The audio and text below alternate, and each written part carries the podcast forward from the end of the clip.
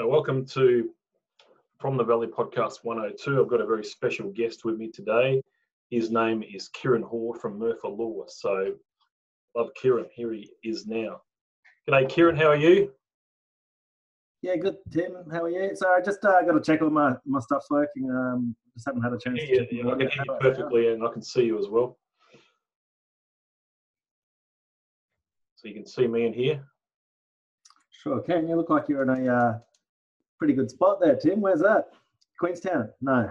Yeah, exactly right. They're not there right now, but that's a picture I took when I was there once. And uh, come September, I think it's probably I won't be able to get there until then. We've uh, we- we've all uh, if everything sort of goes to plan, then hopefully I'll be able to spend uh, some time in September there. Um, uh, I guess uh, over the next few months, certainly won't be able to get there. We'll just see what happens, I guess, with COVID and these uh, trans Tasman flights and, and, and so forth. Uh, yeah, well, you, you'd think uh, Australia's and New Zealand's doing pretty well. So for the sake of both of our tourism industries, you'd hope that they'd get it up and running by, by August or so. Yeah, definitely, Kieran. Um, anyway, welcome along to the podcast, Kieran. Uh, I think episode number 102. Uh, so, Kieran Hall from um, Murphy Law. Um, now, uh, Kieran, uh, thanks for coming on on the podcast today, my friend, and uh, it's good to see you. It's been a little while since we spoke, isn't it? I think uh, maybe I'm just trying to think we've spoke this year about anything, maybe, maybe not. But uh, how have you been anyway? Yeah, thanks for having us along, Tim. It's been crazy times, of course, since uh, we last spoke, uh, and uh, it's been pretty good. I'm actually working from home today, Yes. and uh, unfortunately, my little boy uh, has been uh, is sick from daycare, so you might hear some some noises in the background. So apologies in advance. No, that's okay. That's fine. But uh, you know, working from home, that's been something that uh, has certainly become a, a bit more of the norm for probably both of us a bit. Um, it's um, we started. I, I didn't really up until March. I'd never really worked from home too much. I'd always just gone to the office and uh, and worked from the office, and I've been very comfortable there. But once sort of COVID hit, um, I got a bit of a I got a new sort of computer set up. Uh, uh, done at home, and uh, once I got the new computer set up and faster than being in the office. It's uh, I've, I've probably been working uh, from home more than half or more than half the time since then. So, uh, which has been really really good. Have you been sort of working from the office at all? Or? Yeah, we sent well, we got everyone back on a uh, rotating, you know, half in, half off, you know, half from home basis from the start of last week. Uh, just because you know some people were getting a bit stir crazy, and we liked that camaraderie. But we were surprised about how productive everyone was, and you know I'm the same. I, I got myself a better office set up, and I've kind of found that my routines changed a bit too. So I might do a few more things during the day, like you know do some cooking and you know be there for the kids' dinner and that kind of thing, and then log back on it after 8 p.m. and, and you know pump out a little bit of more work then. And uh, you know I think there might be some habits that change for the longer term from all of this. Yeah, definitely. Um, I, I, I certainly, I guess what's changed for me, apart from working from home, I, I probably more recently have decided to go um, you know, walking and exercising a bit more too. So I've probably lost a few kilos actually. Um, So I uh, saw Tim uh, that uh, 100 is a big number for you, both 100 episodes of the podcast. Uh, Yeah. More than 100 there, and less than 100 for your weight. So, uh, congratulations! It's, it's quite a monumental number. Yeah, it is. It's it's certainly, um, if you look at the last decade, I've probably rarely been under, uh, I think it was probably 2009 was actually the last time I was below 100. So that's probably about 11 years ago now uh, when you look at that. And uh, so, you know, being 11 years older than then, it's not always easy to get back to the weight that you were when you're a 30 year old or something. So, um, yeah, no, it's, it's, I think, you know, the last year or two, I've sort of kept the weight a bit, you know, it's getting down slightly, slightly, and then I've sort of pushed it a bit more, you know, a bit more recently. And, uh, I don't quite understand it with myself. Uh, I've been eating more chocolate and you know bad foods at home and drinking more wine uh, since you know we've, we've done this social isolation, and I seem to have lost a couple of kilos rather than put any on. I don't know if that, that's muscle or what, but I don't quite understand. Yeah, that's that's an interesting one. That's for sure. So, uh, what, I guess how I sort of go with these podcasts, Kieran. I, I guess we'd like to start um, with, I guess, a bit about early life. Were you born in Brisbane or another part of the world? Yeah, I'm pretty much born in Brisbane. I was born in Townsville, Yeah. uh, but I came down to Brisbane at the ripe old age of one, so Yeah. it's, it's my hometown. And you've been here ever since. Yeah, been here ever since. I haven't done the working overseas stint. Uh, you know, been on a few holidays, obviously overseas, and uh, you know, had those kind of hospitality jobs in, in uni and uh, oh, yeah. before. And then I've just been at the one legal firm since I got out of uni. So I'm, I'm a bit odd for kind of my generation. I'm uh, a stick in the one spot. Well, sort of very similar to myself in a, in a way, I guess. I mean, you've been involved uh, in in your firm uh, since you know since uh, you know coming out of UQ or wherever. Is that where you went to UQ? Yeah, yeah. Um, so I, I was obviously uh, born in Tassie. I moved up here in 2000, and um, the firm uh, Confidential Tax and Business has been working there since May 2000, and so that's just clicked on 20 years.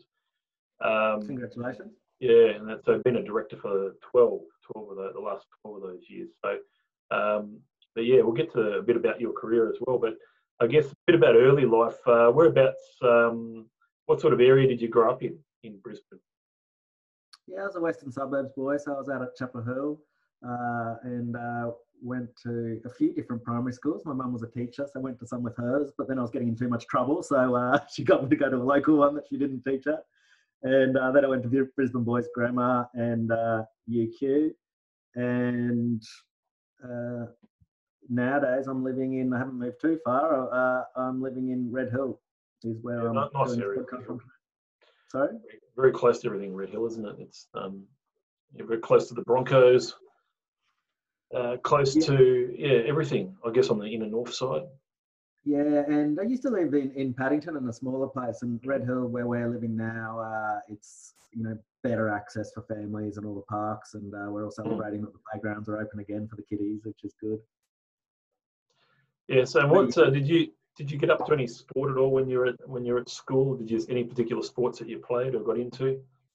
Look, I wasn't known for my sporting prowess, Tim. I was, uh, you know, I was more of a, a muso and a uh, and a writer and that kind of thing. But I did play rugby for the Mighty E's uh, and uh, did a little bit of uh, swimming and, and that kind of thing. But uh, no, I didn't go down in any of the record books for, for the sport. Okay. That's no. So, can you remember what what was your first job that you ever had, sort of in in your high school days? My first job, and I managed to get it through nepotism, through the family. I think I was twelve and was in what was called the beverage bar in the Winter Garden. And so, you know, I could hardly see over the top of those counters, but I was, I was there helping make the milkshakes and the smoothies and, uh, you know, do those kind of things. And it was great actually having uh, that experience of you know working to earn money and you know I, I, seem to have a bit more money than my friends but when you work for it you kind of value it a bit too Tim. yeah definitely yeah so in the hospitality industry back when you were sort of young i, I think sort of remember that would have been you sort of been working in the late 90s i guess uh, and sort of early um, what was Brisbane like back in those days? I mean, what was it like to sort of work in, in that industry? In those sort of yeah, well, to start off, it was a long time ago. Probably in the uh, you know early to mid 90s in the winter garden that was the place to shop and it was a huge mm. thing uh, even just sunday shopping and that was you know one of the first places to do that and you know that was there before the myer centre even came so you know that mm. was um, you know before i think the suburban shopping centres had those sundays and uh, you know had, had taken off it was it was a, a much different dynamic back then uh, and from you know that job i think through uni then i progressed to I think I went overseas and then I got a job uh, uh, delivering alcohol for a company called Quinn Direct, and so I got to know all around Brisbane and you know different bars and restaurants and that type of thing, and you know deliver to individuals' places. And I got to through all of that hospitality years, I guess you really get to know people well and, and how to deal with people and what different types of people are, and um, you know how to get on with people. Uh, so you know, as much as we gloss over that kind of those kind of uni jobs and those early experience, I think they are quite forming of, of character and, and the rest of your work life to some extent. Yeah, certainly a job like that where you're sort of getting uh, getting around and seeing a lot of people at a young age. I think that's uh, certainly would you know give you a lot of skills early in your career, in your when you're obviously going into a you know, legal career, um, which basically set set a good foundation, I guess, as far as where, where where you've taken your career. Would you say that? Yeah, and to be fair, like when we're interviewing people for legal jobs, it's more than just their grades. So, you know, someone who's just gone to uni and just studied, they haven't really had much of that real world experience yet. So there's there's a lot of that attitude and you know that uh, life experience that counts a lot, uh, I think, in, in, the real world, in, in the job world, uh, more so than just the book smarts. Oh, definitely, real world experiences certainly, um, you know, it's it's it's one of those things that's very important, and uh, you know, you obviously get to get out there and you know the more the, the more that you do it as a as as a young you are, the more confident you become, the more you sort of uh, feel you know within your own skin and that sort of thing as well, and that not outside your sort of uh, areas of depth and stuff like that. Um, UQ as a university was that was that quite a good experience? Uh, do, you, do you think that was quite a um, do you think that was a good uh, move at the time? Yeah, I mean, I was in a different headspace back then. Uh, it was a good place to meet up with my friends and have a lot of mm. parties. And yep. I think there was one semester where my contact hours were Monday morning from 8 a.m. till 7:30 p.m. or 8 p.m. with hardly a break in there, and then I'd finish for the week on Tuesday afternoon at about 2 p.m. Uh, which I think was a bit dangerous because there was a few Mondays where I was a bit dusty from the weekend. Uh, but uh, law is one of those ones where you don't necessarily need all of those contact hours. But yeah, great facilities and uh, you know, looking back on it, it all makes a lot more sense now that I've practiced law in the real world rather than you know just doing the, the academic exercises at uni. Um, I think I'd approach it quite differently if I went back again now. Academically, did you? you I guess um, from that point of view, you are fairly comfortable at, with the uni going through and, and doing quite well in the coursework and that sort of thing, and and uh, achieving. Again, I wasn't the uh, you know alumni scholar of the year or anything, uh, but you know I got enough to get decent enough marks to progress with my career. One of those things I think uh, you know to a certain extent it's pretty handy to get you, your foot in the door in the job market, but it's not something that uh, that you wear as a badge for the rest of your life. Um, you know, I think some young people probably get a little bit too focused on, you know, the be all and end all of it necessarily being those marks. You know, there's lots of different ways to get there, and especially, I guess, the way the world is changing so much that you know your marks and your uni is just just one kind of small facet because there's a lot of that stuff that technology is going to be able to do and there's a lot of information that's you know at everyone's fingertips now. So it's more about you know how you apply those softer skills which i think uh, uh, is becoming even more important than you know necessarily the, the the technical recall and that kind of thing yeah, so how old were you when you uh, decided that uh, a, a, career specifically in law was for you anyway? How, how, yeah. When did you make So my father was a lawyer. I think my grandfather and great grandfather was a lawyer. Uh, my auntie, uh, uh, she was an appeal uh, court judge in the Supreme Court here in Queensland. my uncle had been a lawyer. So, you know, law ran in the family, Tim, and dad warned me against being a lawyer. and you know, so of course that's what I've become a lawyer. And I was initially doing it to do journalism law. I was initially doing journalism law, and that was with the view of, you know, a law degree would help out and was was recommended for journalism. Uh, but to be fair, I got a bit disillusioned with the journalist list uh, side of it. Uh, I realised what the nature of that kind of game was, and I didn't like it. And uh, then you know, got my first job, and actually from getting that experience in a real legal practice and for real client problems and dealing with real people, then you know I've quite relished private practice. Uh, certainly, when I was straight out of high school and in uni, I, I, probably didn't envisage myself being where I would be today. Mm. yeah, so uh, I guess that's a bit about uh, that. What about now? When did you first? Um, I don't know. I'm trying to work out where I'm going to go next. Probably um, with your with your job at Murphy Law, how did just tell me about those early years? Obviously, you started out sort of in, in like a clerk or something like that uh, in in those early sort of roles, and then uh, and then obviously you became a you know obviously became a lawyer, and then at, at the young age of 27, you obviously got offered uh, um, you know opportunity you couldn't really refuse. Yeah, so it was quite a daunting experience. And you know, I feel for the young people coming straight from uni. And whilst I'd had a lot of those jobs in the uh, hospitality and that kind of thing, I never really had a proper office job before. And so some of the concepts of just starting, you know, were, were kind of foreign for me. And it was a quite a small office when I started with Steve Grant. And I think there was a conveyancing solicitor. There might have been one other lawyer who was there like a day a week, and they weren't there for too long and so it was really from day one. You know, on day one, I think I was um, I was in a room uh, uh, negotiating obviously with my partner Steve, but my first job was the sale of a nightclub. And then every day there'd be different job, you know, nightclub in the valley, every day there'd be different and, you know, quite different experiences in the law. And, you know, that's a good thing to get that really broad, um, broad education to start off with and, and getting in, in front of real clients, you know, from day one.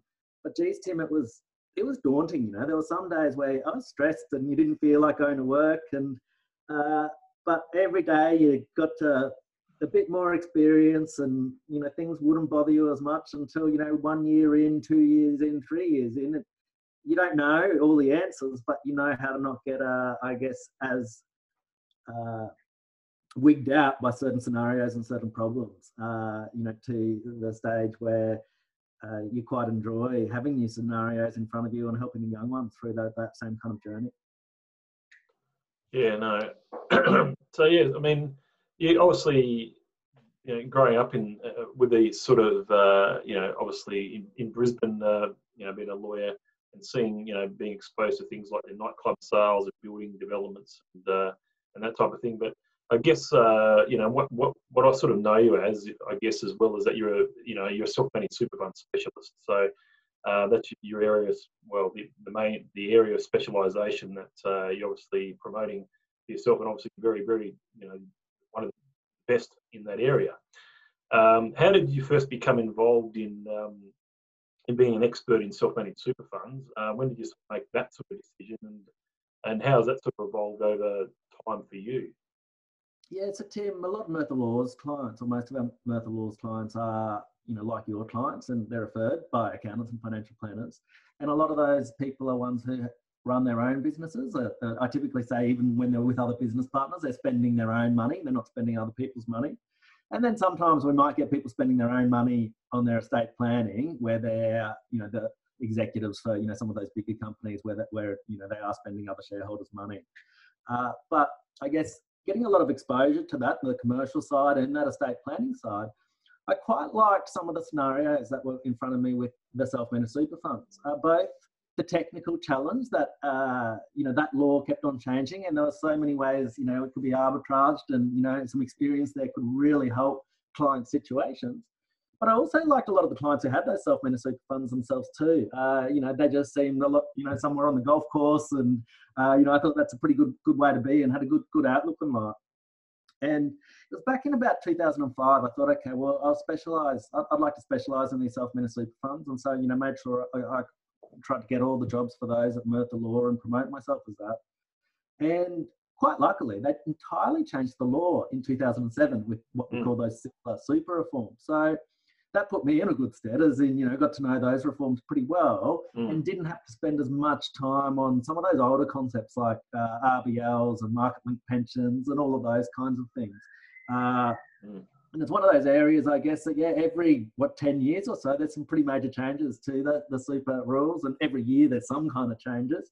So it's something that you know people can't just set and forget, and uh, you know they do need the assistance of you know someone like me. And one thing that appealed to me too about it is compared to you know some of the uh, work I'd done in commercial, you know whether that be commercial business sales and conveyancings, or whether that be uh, you know I did some litigation in my quite early days too. Uh, you know, there was a lot of time pressures where you had to stay back late, drop everything. Uh, and I figured also with self-managed super funds, uh, you probably get a bit more leeway. So it's probably a pretty good area to specialize in, you know, for that longer term, for, you know, now where I am with, with family and that kind of thing. Uh, and you know, I'm, I'm very happy with that decision. It's uh, it's an area, you know, I love being a super geek and getting into the, the technical side of it. And I guess those kind of clients, like I was talking about before, Tim, who are on the golf course, they want someone like me to, to know, hey, I've run it by Kieran, he's got the best solution, or he'll say, no, that doesn't work. How about this? But they don't want to know all the ins and outs. You know, they trust that you, you and me and all the people at the back end will sort out that kind of detail as long as they know they're in those good hands. Yeah, no, definitely. I can see that. I can see um, it's definitely an attractive uh, type of thing to specialise in. Um, I mean, they're they're obviously a, you know, not not as a great number of uh, specialists out there that, that are you know well well known for um, self-managed super fund specialisation that I'm aware of, sort of uh, you know in, in Brisbane. So you know obviously uh, fairly well known uh, when it comes to that, and obviously that's you know, I do like the way you sort of do your promotion uh, for that type of uh, designation as well. With uh, you know, obviously doing webinars from you know from time to time or video uh, logs, that sort of thing. Uh, we're discussing different technical, sometimes technical issues, sometimes just real life sort of issues, um, where you're using examples of you know somebody in everyday business um, you know, buying the commercial premises and how they do that in a self-managed super fund, and here's here's how you can potentially save a lot of money, you know, getting more into a low tax area, that sort of stuff. So it's some really good advice that you've given that I've seen uh, over the last decade uh, when it comes to that uh, specialisation. That, was our last job, wasn't it, Tim? Uh, getting a property into a super fund and saving the stamp duty while we're doing it. So yeah, know, stamp duty, but not, not only that, it's going to save lots of tax going forward as well. So if you do make that this bold decision to to transfer an asset like a commercial premises into a, a self-managed fund, the amount of tax that you're going to save uh, going forward is just is quite substantial when you're looking at even five, ten years or something. You know, you do all those sums, it's that on in itself is is a saving. But you know, knowing things like how to how to sort of um, you know, I guess do do different types of legal declarations in order to not pay any stamp duty. Um, you know, takes a bit of skill, takes a bit of uh, bit of knowledge, a bit of reading up, and some and obviously going through the process from start to finish to to know that uh, you can do that sort of thing. Yeah, and so that's why I love doing you know I don't want to bore everyone with technical posts, so I'd put webinars on for the people who are interested in the really technical stuff. Otherwise, I try to keep it pretty simple in a lot of the, the shorter social media stuff. But you know, if people don't know about it, well, they're missing out, and mm. it makes a lot of sense to have a commercial premises. You know, if that's your idea, to be paying rent to yourself and for your own retirement rather than to hmm. somebody mm. else. And especially with some of the interest rates that are out there with some of these non-bank lenders, all you know I ask for is with accountants and financial advisors, if they are in a scenario, bounce it off me and hey, maybe there's a different way of doing it where um, you know there, there can be a bit more arbitrage and, and save a bit of money. So you know uh, if I if I can cut through to you know get that message across so people get on the blower and say, hey, Kieran, I got this situation. Uh, what do you think? Uh, well, then you know it's all been worth it. A lot of this social media posting. Yeah, no, social media is obviously something that's uh, taken over uh, our sort of world. And uh, yeah, it's um, been huge, and obviously uh, uh, keeping up to date, keeping on top of that. Certainly, you know, the more engagement you have uh, with your clients and customers that may engage in those sort of media, you know, forms of media in order to, to get what they want. Um, well, I think um, Tim too. I think you know, even just looking, you know, we're friends on Facebook, and I see you on LinkedIn, mm. and you know, instead of you just being a bean counter, now you know, accountants are humans, lawyers are humans. You know, we've all got a life. Exactly, we've got something exactly. that we're doing behind there. You know, you're right into your music and going out, and you know, yes. an yes. accountant with a personality. Yeah, you know, we, they, there can be more to us just than being a number cruncher or just being a, a super geek. And I think some of that putting yourself out there on social media, if someone thinks you're an absolute dick, well, you probably didn't want to deal with them anyway, you know, but they've got to know you a bit on social media already. True. And, um, Very true. So the people who find you through that, I think well, you're already going to gel with them. Yeah, very, very true, mate. Yeah, um, the other thing that uh, you've got a bit of a, I'm not going to sort of dwell on technical stuff too much, but um, obviously uh, another thing that I've seen uh, that you're very passionate about is estate planning. Uh, and obviously I've seen some, I think you even did some books up that were quite, quite uh, uh, really good, easy to read type books for estate planning, which I found um, useful, but but also enjoyable, but and also, you know, done in such a way that you know it's engaging to to mum and dad. Yeah, and uh, you know that's another one of my missions, I guess, Tim, is uh, a lot of people, especially people who have got more complicated circumstances, put it off. You know, they strive for this perfection that they want to come to their lawyer and go, oh, I've got all the answers. Can you please do up a will like this? And, you know, guess what? One, they hardly ever get there. And two, that you know that they don't do this all day every day. Uh, you know they don't see clients in this estate planning space all the time so they don't have all those answers. And uh, you know might not even know what some of those issues are. So i guess for any kind of estate planning the most important thing is to just get started. And you know if we can get something in place that's better than what you've currently got which for a lot of people is nothing then you know it's infinitely better than what you currently got, and we can keep tweaking that over time. You know, you might change some of those appointments, you might tweak a few things as your kids grow up and that type of thing. But, you know, I was just hassling a client of ours who's worth multi, multi, multi millions. Um, and I was just having a look at our uh, system. You know, goes on the, the phone to give him his hassle up. And we had a file opened in 2003, a file in 2006, a file in 2000. uh, a file in 2015, a file in 2019, and he hasn't signed his will from either of these. He just keeps on getting us to update it, and I think you know that's a danger that a lot of people kind of face is uh, you know they get kind of get scared about it, and uh, you know that job, I guess we, we kind of failed at that, but I'm, I'm, hassling him pretty hard and I've built in a bit more of a system to, to hassle people. And it's things like, I guess, you know, often people going on a, a trip overseas really uh, motivates them to, to start that estate planning process. And COVID 19 has been a huge motivator yeah, too. Definitely too yeah. We've all had time to reflect and realize that we are mortal and, you know, we shouldn't be just burying these issues and leaving, you know, a real, uh, problem for all of our loved ones behind. It's pretty selfish, really. Mm. No, definitely. No, just wanted to touch on that because I know that's an area you're passionate about. I've always been passionate about estate planning myself, and I, you know your books have certainly a very good reference, and also you know very good service that you provide in that area as well. And we uh, did uh, a, said, um, I did a few humorous animations too. I got some cameos yes. in the office from different different people uh, acting. So uh, you know, try to try to keep it reasonably light for everyone too. Yeah, that's that's yeah. So I guess um, we've talked a bit about a few technical things, but um, you mentioned that you've travelled around the world a little bit. Whereabouts have you been? Yeah, so uh, the first trip was you know the usual kind of Europe and the States and that kind of thing, and then I took a few months off while I was still at uni and uh, went right through Argentina and Brazil and you know beach in, hopped in Brazil and uh, you know that was quite uh, life forming. Uh, and since then, yeah, I've kind of gone skiing a few times, and um, you know, back to Europe with my you know now current wife, and Japan a few times. Uh, uh, some of the Asian countries. Would love to do more traveling. Probably, uh, you know, my eldest is about four, is almost four years old, and as far as that international travel goes, we've really eased up on it since having kids. So you know, yeah, to, I guess at some point get some discipline back in and, and you know do some more overseas traveling. But the kids don't care; they're as happy going to the local creek or going to uh, you know the Gold Coast as they are going you know the other side of the world.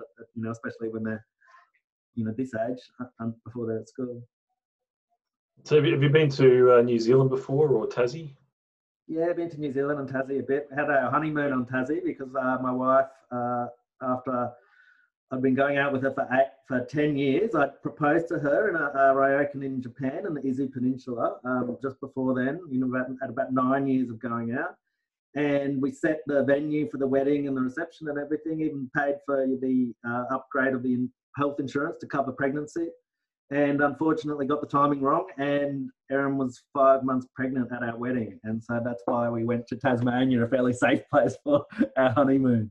And uh, you know just the great food and you know the, just so beautiful. And um, you know for example New Zealand not just the skiing but what I like about New Zealand and Tasmania is you go for a drive and the whole drive's exciting you know curvy roads and it's just beautiful scenery every, everywhere whereas you got to be a bit more dedicated in Australian outback sometimes you can drive for six hours and it's the same straight road you know? not that there's anything wrong with the outback it's it's beautiful in its own way for that that vastness but uh I really enjoy, you know, New Zealand and Tasmania for uh, uh, just the, the, the, scenery.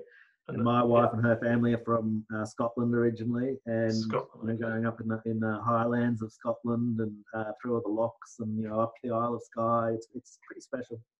Have you been to you've been to Scotland then before? Yeah, a couple of times. Yeah. Yeah, yeah. What do you think of that place? Yeah, it's lovely. Like I said, it's um, it's just beautiful. Sometimes, you know, some of those accents are a bit hard to hear. I think when I yeah. first had a family function at Erin's, there was one guy sitting next to me. I didn't understand a word he was saying. You know, um, I think I heard "we dram" a few times, but uh, then I realised that even Erin's family couldn't understand him, him sometimes.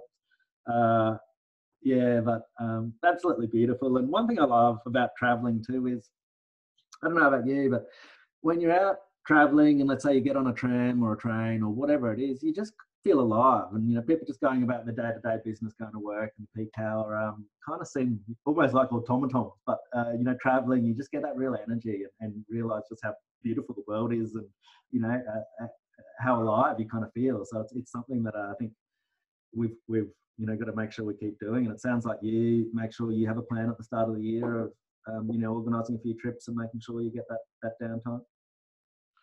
Yeah, definitely. I'm looking, as I said, uh, yeah, looking forward to more downtime at some stage. But yeah, I like, I mean, like Tasmania and New Zealand, just the fresh air is just is something that stands out for me, and just the um, just that, yeah, just something you get there that sort of, you know, just makes you feel nice and, you know, um, yeah. So you guys skiing at all?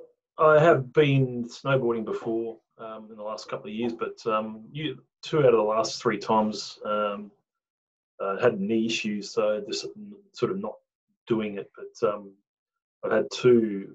The last three years, I've had two different surgeries with my knees. So um, one more recently, uh, just before, just as COVID was starting, uh, but that seems to be close to getting pretty close to fully recovered. Um, I'm walking, obviously.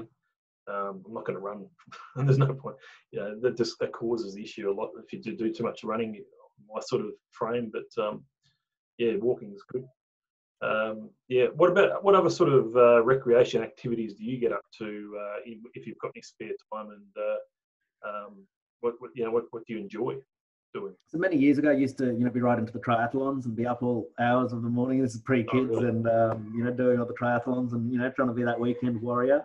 And uh, then I had a bit of a scare at uh, Mooloolaba. I had some heat stroke and you know couldn't remember how I got to the finish line or the medical tent and just slowed it down a bit then, just doing some smaller ones. And nowadays, instead of running, you know, doing any of that stuff to compete, uh, I just like, you know, going for some runs and occasionally going to a fun run and that kind of thing. Um, but it's more just to keep myself in some kind of shape rather than, you know, that competitive kind of edge. Uh, I guess my focus has pivoted a bit more towards the kids. And you know what I do. I'm a bit more of a homebody now, I guess, but I love you know lunching and, and wining and dining, but also I love the, the cooking side of things. So you know the mm. barbecuing and uh, uh, into a side at the moment, amazing ribs, and so it's all that Texan barbecue and you know how to mm. smoke things properly, and you know your reverse sears and you know all, all the, the, the science of that, and uh, you know some doing some sauces and you know right at the moment I'm uh, yep. you know on this day at home I'm uh, slow cooking some uh, lamb a, a, lamb kind of stew to make up some nice lamb and rosemary pies now that it's a bit colder. But um, you know, so yeah, I guess I've become a little bit more homely in the last couple of years in that regard. Yeah. Did you ever get into golf? You, you see, you, do you play any golf still, or?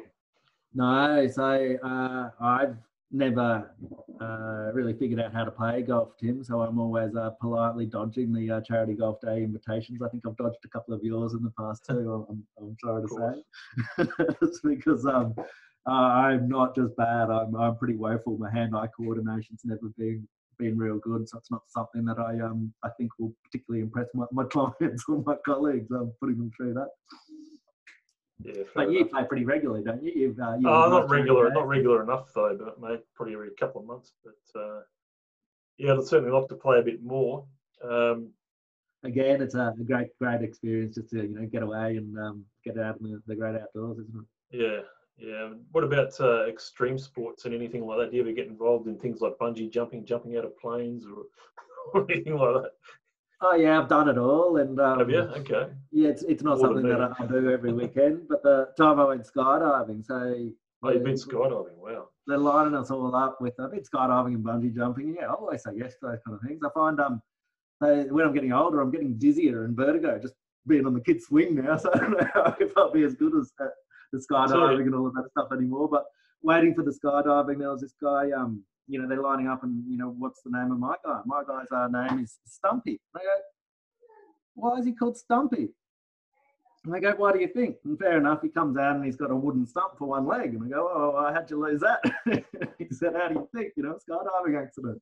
And so, you know, I've bloody got this, you know, when they go in tandem with you, and I've got this stump going into my, my, my bum and the back of me, and, um, you know, got to land on my bum because he's only got one leg. Um, so, yeah, it was a a, funny experience the first time up.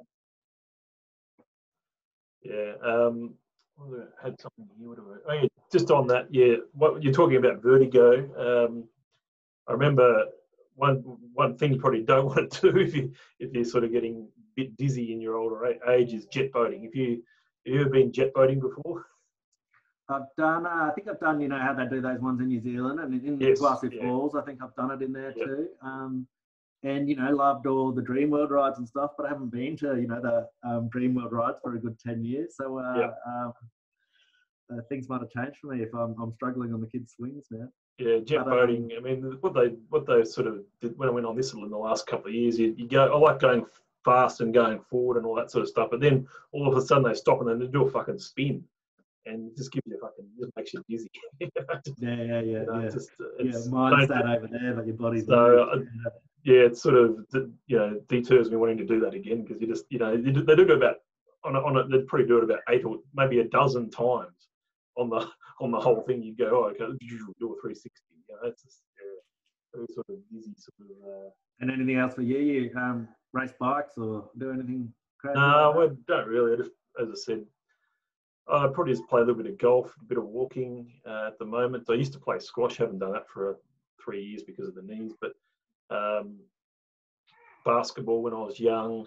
Um, still follow basketball, still follow the NBA. I mean, I like watching AFL, obviously, um, uh, and, and, a few sports like that. So, um, yeah, so that, that's a bit to, about uh, about what that what I get up to. That's what I've been up to, I guess. But um, just going back to a few other bits and pieces. Uh, who do you? I mean, obviously, um, you know, Mr. Grant, who who you work with, uh, Stephen Grant, is it? Is yeah. Yeah, Steve Grant. Um, he's obviously been a big influence. Has he been a fairly big influence on your career? Uh, obviously, been working with him for so long. Uh, has there been anybody else that's had a huge influence on your career? Yeah, definitely, Steve. Um, you know, well, he trained me to be, to be a lawyer, and we're quite different personalities. You know, he's quite larger than life. Captain Caveman's his nickname. And um, Steve was actually my father's first article clerk at Cleary Hall, and I was Steve's first article clerk.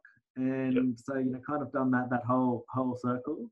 Yeah. And and uh, you know now I think we've both had you know lots of trainee solicitors and article clerks, uh, and you know, there's a lot of people I kind of take inspiration from, I guess. And, you know, even just my dad um, would ring him up for some things, not for the technical legal advice, but more like, oh, I'm in this kind of stressful situation. How do I deal with that? And, you know, getting more of that, um, the softer skill advice, I think sometimes uh, uh, goes a lot further than necessarily, you know, your answers to some technical question. Yeah. So where, where do you sort of, do you sort of, uh think about the future as far as law. What's, what's it going to look like in the future? What's going to be the future of Murphy law? Um, what, tell us about what you see in the future, if, if you can sort of share anything there.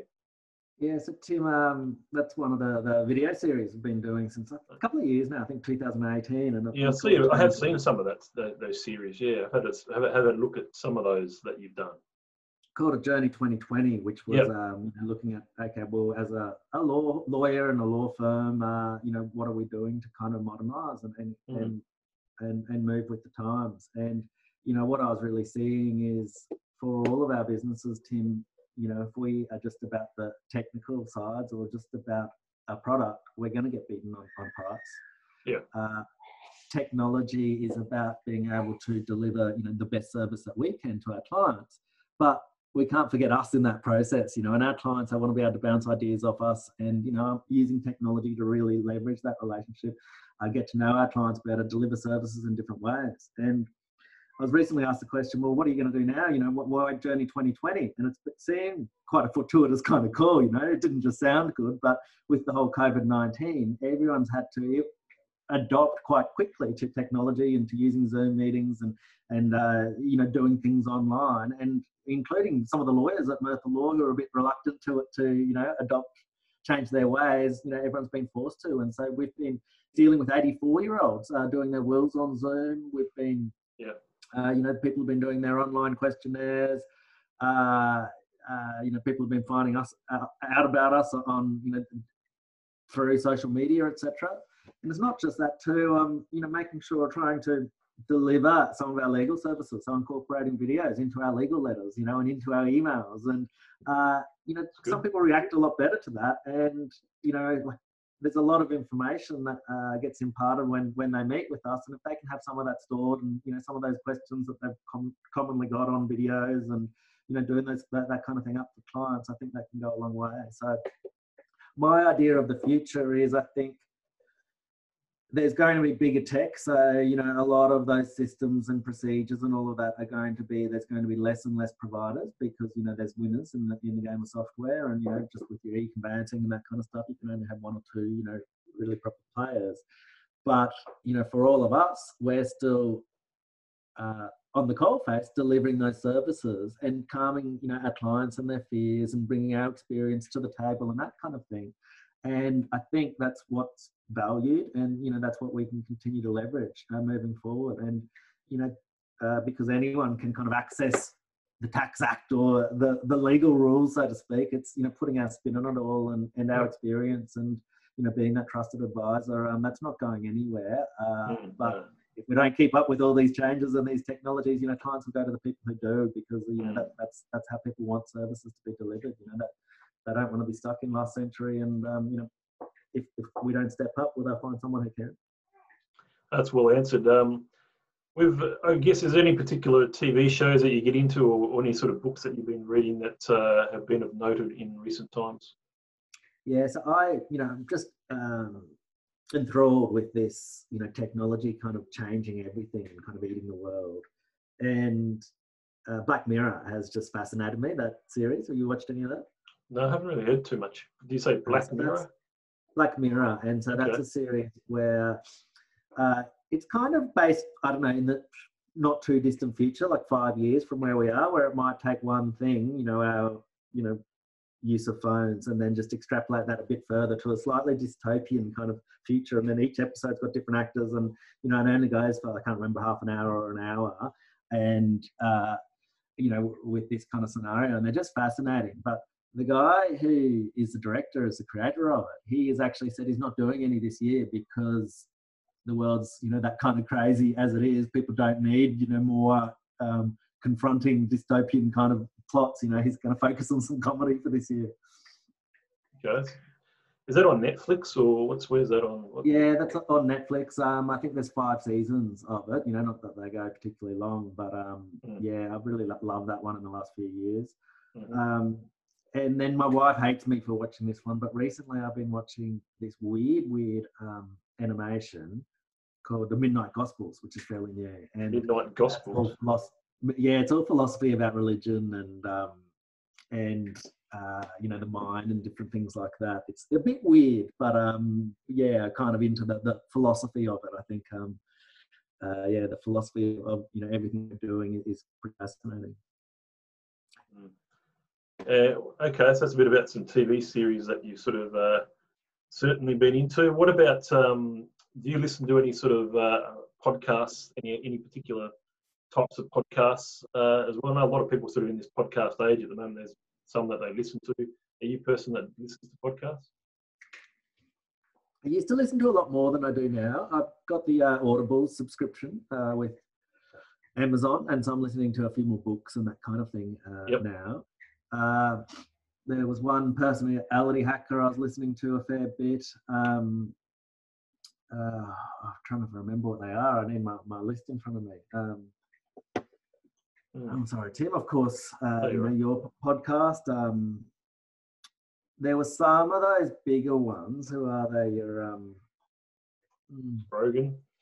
Yeah, some of those I kind of got a bit annoyed with them because you have them on and you're doing something, you're driving or you're um, in the garden and you can't touch your phone. And there's five minutes of ads and plugs and stuff like that. So, you know, mm. got a bit sick of those kind of ones. But I quite like those those podcasts with the genuine stories where they get people mm. on and that are a bit inspirational. Um, what was, yeah. good one? I think I had, I had uh, one of your friends on recently, Steve Everett. I think he was. Did yeah. you see that one?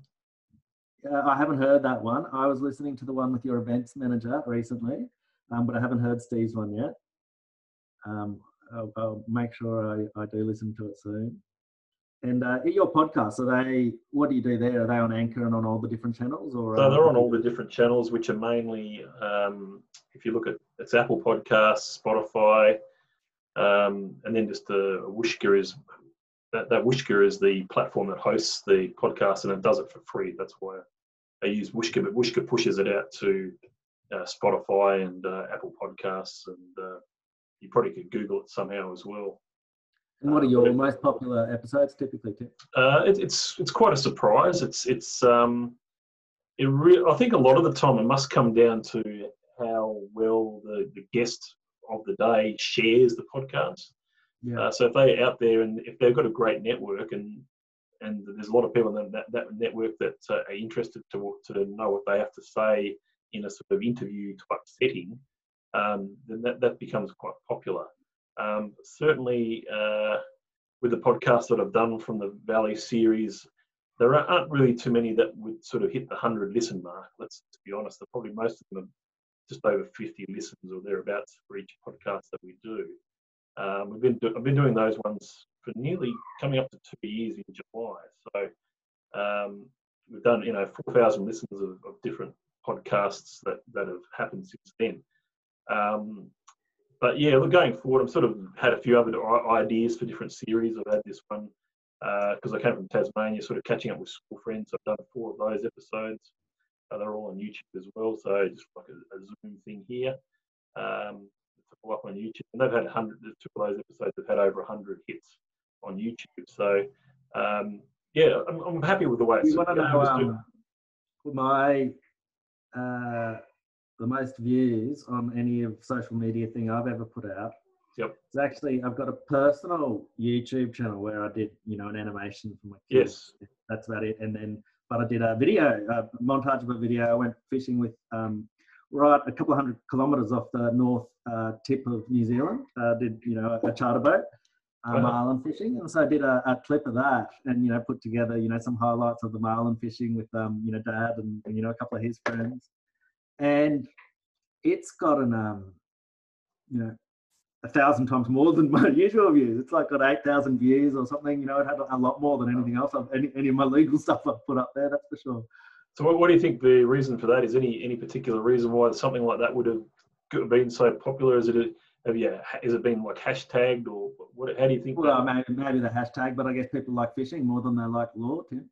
yeah, I guess. So. Yeah, I, I, guess it's interesting what people look at. I mean, it is interesting. Uh, yeah, what you know, what interests people. I mean, uh, but yeah, any sort of social activity or social environment um, where there's action happening, whether it's a it could be a it could be something that's happened in a in a mixed martial arts event that's spectacular. You might get uh, 20 million hits, um, and then something like you know a kid you know basically trying to trying to um, you know imitate Gordon Ramsay will get another 20 million hits. So you'll get uh, it's it's just action that sort of dictates sort of thing, and once people start sh- sharing it, it just can go very viral. But um, yeah, that's that's really good. I, I, mean, fishing is obviously a good uh, pastime, and obviously there's enough enough people around the globe that love fishing anyway, so that makes sense. I mean, uh, whereas you know all, all, the usual stuff that we have, if we get more than uh, you know 100 or 1,000 hits, we, we we feel lucky. I think. Yeah. That's for sure. Um, so that's podcasting. I guess one of the probably the final points to finish up on. Um, you've always been uh, as you said at the start, you've always sort of been uh, tied to Brisbane, really. I haven't really been anywhere else. Uh, what is it about the city that you, you really like? And tell me some of the things that you've seen over the years that have changed, good and bad, in Brisbane, uh, and the things that make you want to stay here. Um, I guess just reinforcing uh, Brisbane here. So I guess it's one of those things, you know, when you're a 20 year old, you think Brisbane's, uh, you know, the big country town and you want to get out of there. And then you get out of there and you come back and you can travel around pretty easily.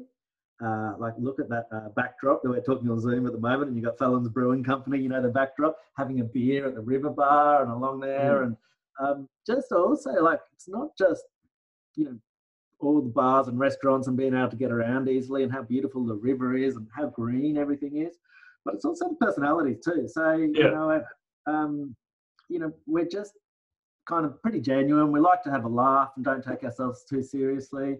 Uh, you know, you go to some other Australian cities, uh, one in particular, and you know, I just don't think you've got that same kind of um, just laid back, easygoing kind of nature about it. Uh, and you know, say if I had a choice to live anywhere in the world, yeah, I, I, Brisbane would be right up there on that list. And I know, you know, I'm kind of tied to Brisbane because that's where my work is and clients are and that kind of thing. But um, you know, let's say you won the lottery or anything like that, sure, I'd, I'd spend a bit of time going to New Zealand and you know, traveling a bit. But I, I think I'd still call Brisbane home.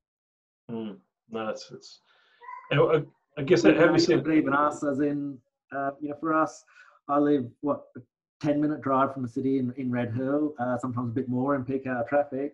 Mm. Uh, you know, get there, what, even in the worst peak hour traffic, it's half an hour there, 10 minutes back home, mm. um, which, you know, is pretty good. And you have an equivalent place to mine with a pool and, you know, a view and a breeze and all of that, you know, that kind of distance from the city in, in one of your bigger towns. And it's, it's out of, you know, what my earning capacity.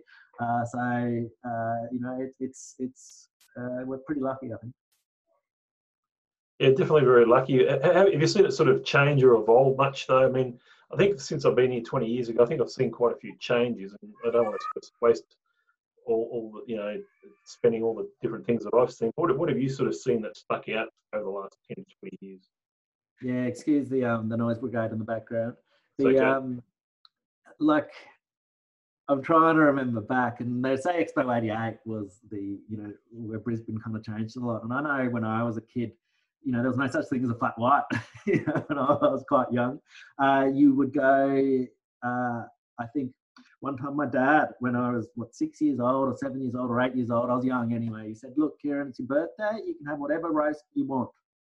So I said, I'll have roast duck. And so dad had to drive all around town to try to find a bottle of Cointreau or Grand Marnier. You know, there was only one place that did it. You know, they just had Goon was what they um their bottle I sold, and uh, and you know getting a cup of coffee. You might get some, you know a chinese restaurant on the corner that does a sweet and sour pork but it was pretty kind of simple what our tastes were. But now we've had you know all different cultures you know the vietnamese and um, all different cultures you know the greeks all over the years and you know everything that all of these different cultures have brought and you know being able to go out for those kind of cheap eats and um, you know have a, have a drink out and about i think that's great and you know, one thing I hope you know that we continue on the route of is sometimes I get a bit concerned in Australia. We're all about all these rules about you know hundred rules of where you can have your drink and you know when you can get served this and that and that. Um, you know, I I hope that we don't continue going down that and, you know we we um, are responsible enough that uh, we can you know have a bit of license to enjoy ourselves and not have every single aspect of our lives regulated. Um, but you know, so far it's been pretty good, especially yeah, the outdoor dining and the outdoor drinking and um, you know that kind of kind of thing. It's um, you know, we're a great climate and a great culture to, to enjoy all of that. Yeah, I mean, it's it's hard to with with what's happened in more recent times. Certainly, very difficult to predict um, what the future looks like. Sometimes when when we're sort of uh, uh, looking at uh, what might you know what that will but be. Even with that, Tim, with the COVID, you know, social distancing restrictions, you know, they take some away, but they're giving some too. So you know, they're like allowing people to do some, um, uh, you know, take home cocktails and uh, uh, you know, take home drinks from bars, and uh, you know, there's mm. some further liberties they're giving us as a bit of a concession of all the things they've taken away. You know, maybe. Mm. They go, oh well, hey, we didn't kill each other kill everyone uh, when that happened, uh, maybe you know we can continue um, giving ourselves a few more liberties as, as part of it. You know? Yeah, definitely. I Think, I mean, some people sort of looked at the last couple of months and say it's good to have. It's some for some people, it's been good just to have a little bit of a break as well, just to to sort of be a bit more insular, a little bit, and just reflect on on a few things rather than sort of being too caught up in sort of everyday life. But you get to a point now, sort of now, I guess, where you're thinking okay, where where are things going to look like in the future? Am I going to be able to do what I like to do?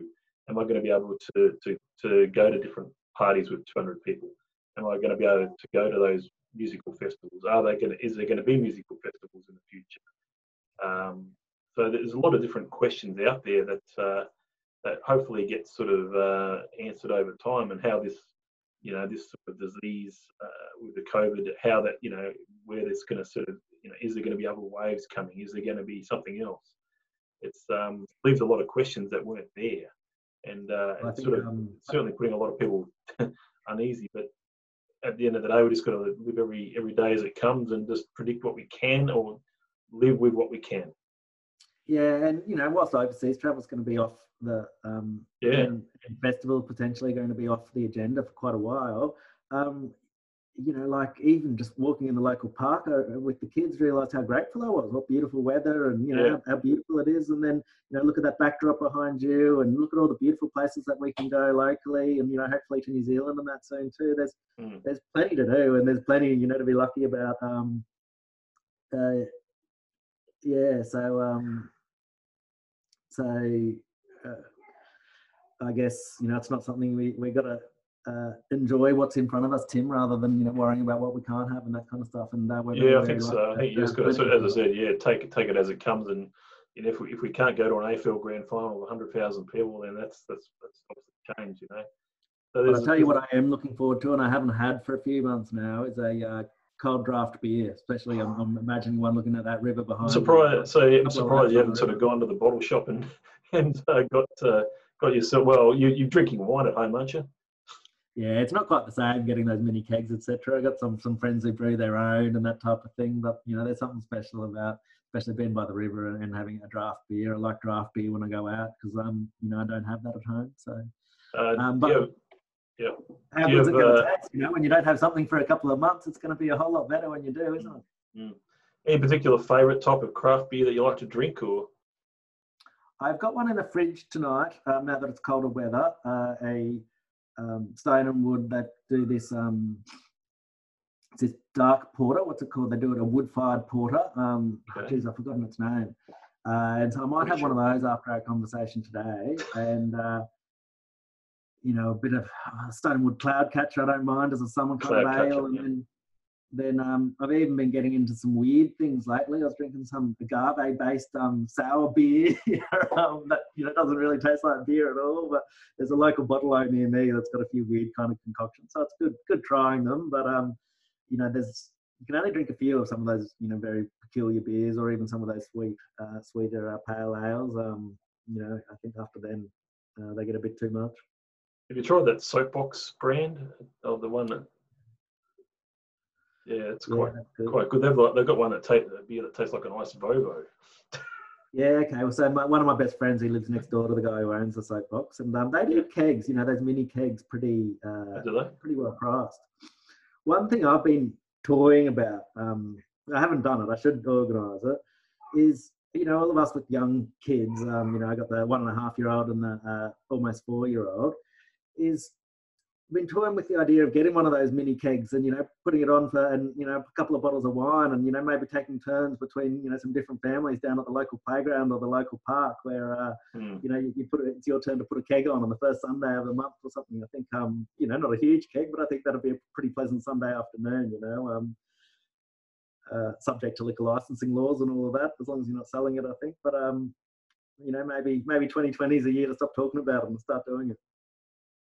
Yeah, definitely. No, it's um, anything sort of, I guess, uh, final to add to the the podcast. It's coming up to the the one hour mark, and it's, it's certainly been a great to to catch up, uh, Kieran, uh, over Zoom and uh, on the podcast. So, uh, is there anything else that uh, you wanted? Any other? You want to tell anything else you want to bring up? No, mate. Um, you know, I didn't really have any. I hadn't done one of these before. Didn't have any expectations beforehand. It's been good uh, shooting the breeze with you, Tim, and uh, you know, lots and lots of challenges in a funny world we live in, and uh, you know, that's part of the fun. I kind of feel like um, a bit more alive with all these things going on. Um, yeah, interesting times. It is interesting times. I do thank you very much. I do hope you have a have a couple of uh, beers tonight and uh, maybe some wine over the weekend or something, and uh, reflect on where things are going at the moment. But uh, I'm sure you do that. Um, but yeah, keep up the uh, keep up the good work in the in the area of self-managed super fund specialisation. Uh, being a being a thought leader in this area in Brisbane, uh, it, you know, is um, certainly certainly uh, it's it's great. You you know, I congratulate you on you know, having a great career to date. Uh, you know, it's certainly you, you and uh, Steve Grant obviously work very, very well together. You've got a great firm. I hope you continue to sort of uh, continues to evolve with the times as well, which I'm sure it does, will. Um, and uh, all the best in the future, mate.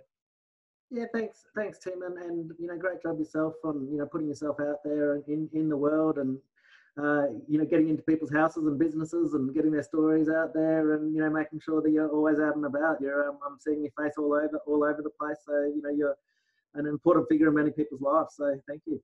No, thanks, mate. I'll get this uh, we'll get this uploaded later on tonight, and you better share it. Just share it around to your uh, group and network. It'll be interesting to see how popular the podcast is. As, as I said, as I said before, I've got no idea exactly how many people are going to listen to or have a look at the podcast, but uh, it's certainly got a lot to do with uh, you know the, the caliber of the person on there and how they share it, and, and sometimes a lot of luck. So yeah.